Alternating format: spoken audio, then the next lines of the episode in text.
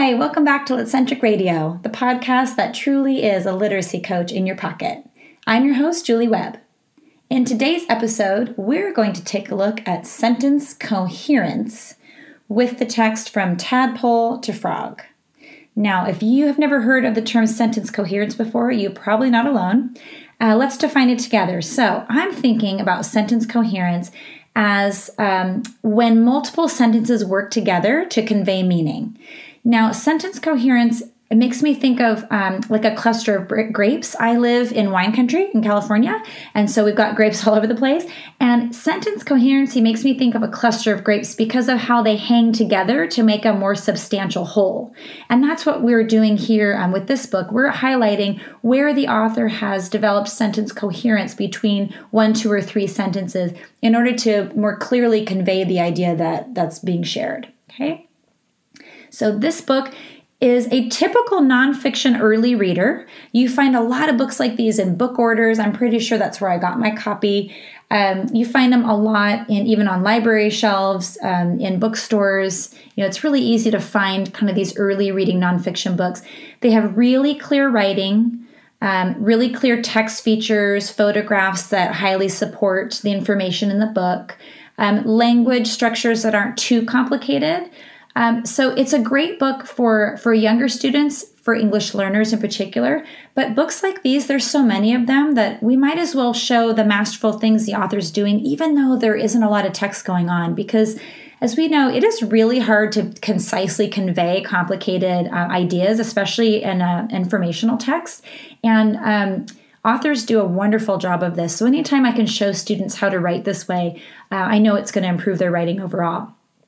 I chose this book because it had so many opportunities for sentence coherence.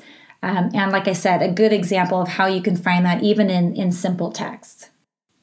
If you want to try out this mentor text in your classroom tomorrow, I've got you covered. Log on to litcentric.com and click the Shop tab. I've got links to all the mentor texts and lesson ideas I feature on Litcentric Radio. You'll find downloadable text dependent questions for your read aloud lessons, writing tasks that reinforce deep comprehension, and videos that show the bridge charts that bring it all together. Check it out at litcentric.com in the Shop tab. All right, let's get into today's text with my favorite reader, my daughter Natalie. From Tadpole to Frog.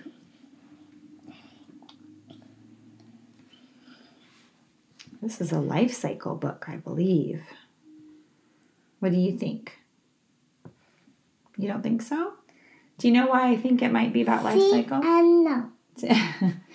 Do you know why I think it might be about life cycles? Why? Because it says from tadpole to frog. And when a frog is when it's first hatched, it's a tadpole, and then later it grows up into a frog. Like if this book said from baby to adult, right? Let's read from tadpole. Or from belly to no belly. Yeah. Okay. In the spring, you may see frog eggs in the still water of a pond. Wow, frog eggs. Oh, look at these pictures. Each egg is a ball of clear jelly with a small dark center. Do you see this feature here? Uh-huh. This big box. It says, Take a closer look. Why do you think they have a box like that? To With a big picture, a big close up picture. to make it um have a closer look of it. Yeah, it's a little easier and to I see. tiny little doodles like this. Yeah, I mean the, the this page on page five, it's kind of far away, but it's hard to see, isn't it? But that closer look on page four is like really big. Can you see the clear jelly they're talking about in the dark center? It says one frog egg. Hundreds of eggs stick together in a clump called frog spawn. That always makes me think of Harry Potter. I hope you were able to hear some of the examples of sentence coherence um, in the text that Natalie and I read. Um, good writers craft sentences that build on one another or are linked in some way to reinforce an idea. And this is an important concept for our students to start being good at. If you've got emergent writers or early writers in your class, maybe kindergarten, first, even second grades, and the students' writing sounds kind of list like, or they kind of jump around from subtopic to subtopic, Um, this is uh, sentence coherence is something that we can really work with them on. Even our older students, our fifth graders, our sixth graders, a lot of our kiddos really struggle with elaboration and kind of the mechanics of how they can do that. And so, sentence coherence and a lesson like I describe um, to here for you today and have available on litcentric.com, lessons like these give students kind of some building blocks they can work from and um, help them to elaborate more successfully with sentences that are really are making a point. Okay. We don't want sentences where we say, oh, just add more details because you know you're going to get details all over the place and it's going to kind of be a mess. And we don't want students to go down that road. We don't want them writing more just to have more to say. We want them to actually make a point, right? We want their sentences to be coherent, to stick together. So this book has many examples, and I'll share just one one with you today. Um, I'm pulling it from page 16. This is one of the easier ones in the book, and um, the author has two sentences put together. The tadpole has a hard mouth. It uses its mouth to scrape soft plants from the rocks and pebbles in the pond. Now, back in the day, if I were just reading this book with kids and focusing on content, I probably wouldn't even notice how well these sentences hang together. I'd probably just focus on the fact that, you know, tadpoles scrape um, the soft plants off the rocks. And that is important content to know. But in this case, I'm not focusing in this lesson so much on the content, but how the author crafted that content, crafted those sentences so that the content becomes clear. Okay. So with this sentence, the tadpole has a hard mouth. It uses its mouth to scrape soft plants from the rocks and pebbles on the pond.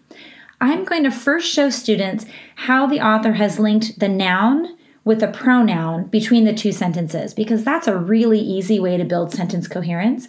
And a lot of my beginning writers and definitely a lot of my English learners have not mastered the noun pronoun kind of game back and forth. I would go ahead and write that, that's those two sentences on my anchor chart or on my bridge chart. So I would go ahead and write those two sentences on my bridge chart. If you um, if you purchase the lesson from litcentric.com, I've already typed them out for you on pieces of paper that you can like just cut out and either tape or glue onto your chart, and they kind of fit together like puzzle pieces to show students again that they hang together. Um, but either either way, you can go ahead and write it out on your bridge chart. And I would either highlight or underline the word the, the words the tadpole in the first sentence and then the word it in the second sentence. And it sounds really simple and it really is. It's not a complicated idea, but we know students don't always do this well. Or they bounce around or they say it, it, it the whole time without really identifying who that it is. My students do that a lot. So um, I want to start with that just to show that simple idea that we can connect sentences in this way.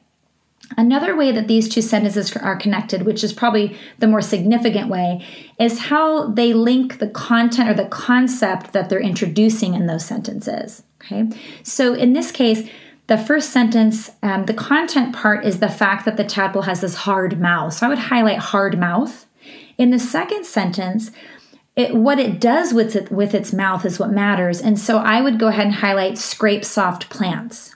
Now, it also says from the rocks and pebbles, but that's just more elaborative detail. The fact I'm trying to connect the fact that the hard mouth is used to scrape soft plants. That's really how those two sentences um, link together. So that's what I'm trying to show for students. So again, the first part, um, we're talking about linking the nouns and pronouns. Maybe use one color highlighter for that.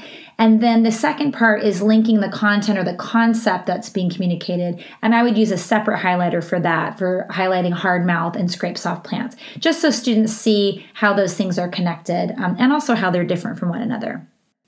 Another great idea that you could do with students is to turn this basic activity into a literacy center for them to get continued practice. So you could type the sentences um, that hang really well together, that are coherent, type them onto um, different cards or put them, better yet, maybe in sentence strips in the pocket chart, and have students find evidence of sentence coherence either using highlighting cards or Wikki Stix or making little window frames. Have you ever done that before where you take a piece of paper and like a like a rectangle and cut the rectangle out from the inside so it looks like a picture frame and laminate it and then when you cut it out the clear laminating will show through and it'll look like a little window. That's a great thing to for highlighting things and and kids can use it over and over again and you can use your sentence strips over and over again without having to, you know, kind of reproduce them all the time. But that literacy center, you could pull sentence coherence examples from lots of different texts. It doesn't really even matter what the text is. Students don't even need to know which text it's from, honestly, because we're really just working at the sentence level. But if you can have some examples of that, ask students to interact with those and identify where the sentences are coherent. That's a great exercise for them. And then maybe asking them to, to craft a couple sentences of their own. And again, use those same color highlighters or those same highlighting uh, methods and for them to show and explain how their, their sentences are coherent as well. So I hope you liked that idea. I know that my students benefit from work like this. Um, we don't always have to work at the concept level. We don't always have to work at the text level or the word choice level. Sometimes we work at the sentence level because that's an important area for us to operate in sometimes. Okay, so try this lesson out. Visit litcentric.com for some great resources. We'll see you next time. I hope you have a great day at school. It would really help out the show if you could leave a great review on Apple Podcasts. Reviews are one of the best ways for other educators to find the show. And share this episode with a teacher friend who you know could take the ideas and run with them. Or share this episode with a bunch of teacher buddies on social media. Every little bit helps the show, which means we can help support more educators, which is the whole point, right?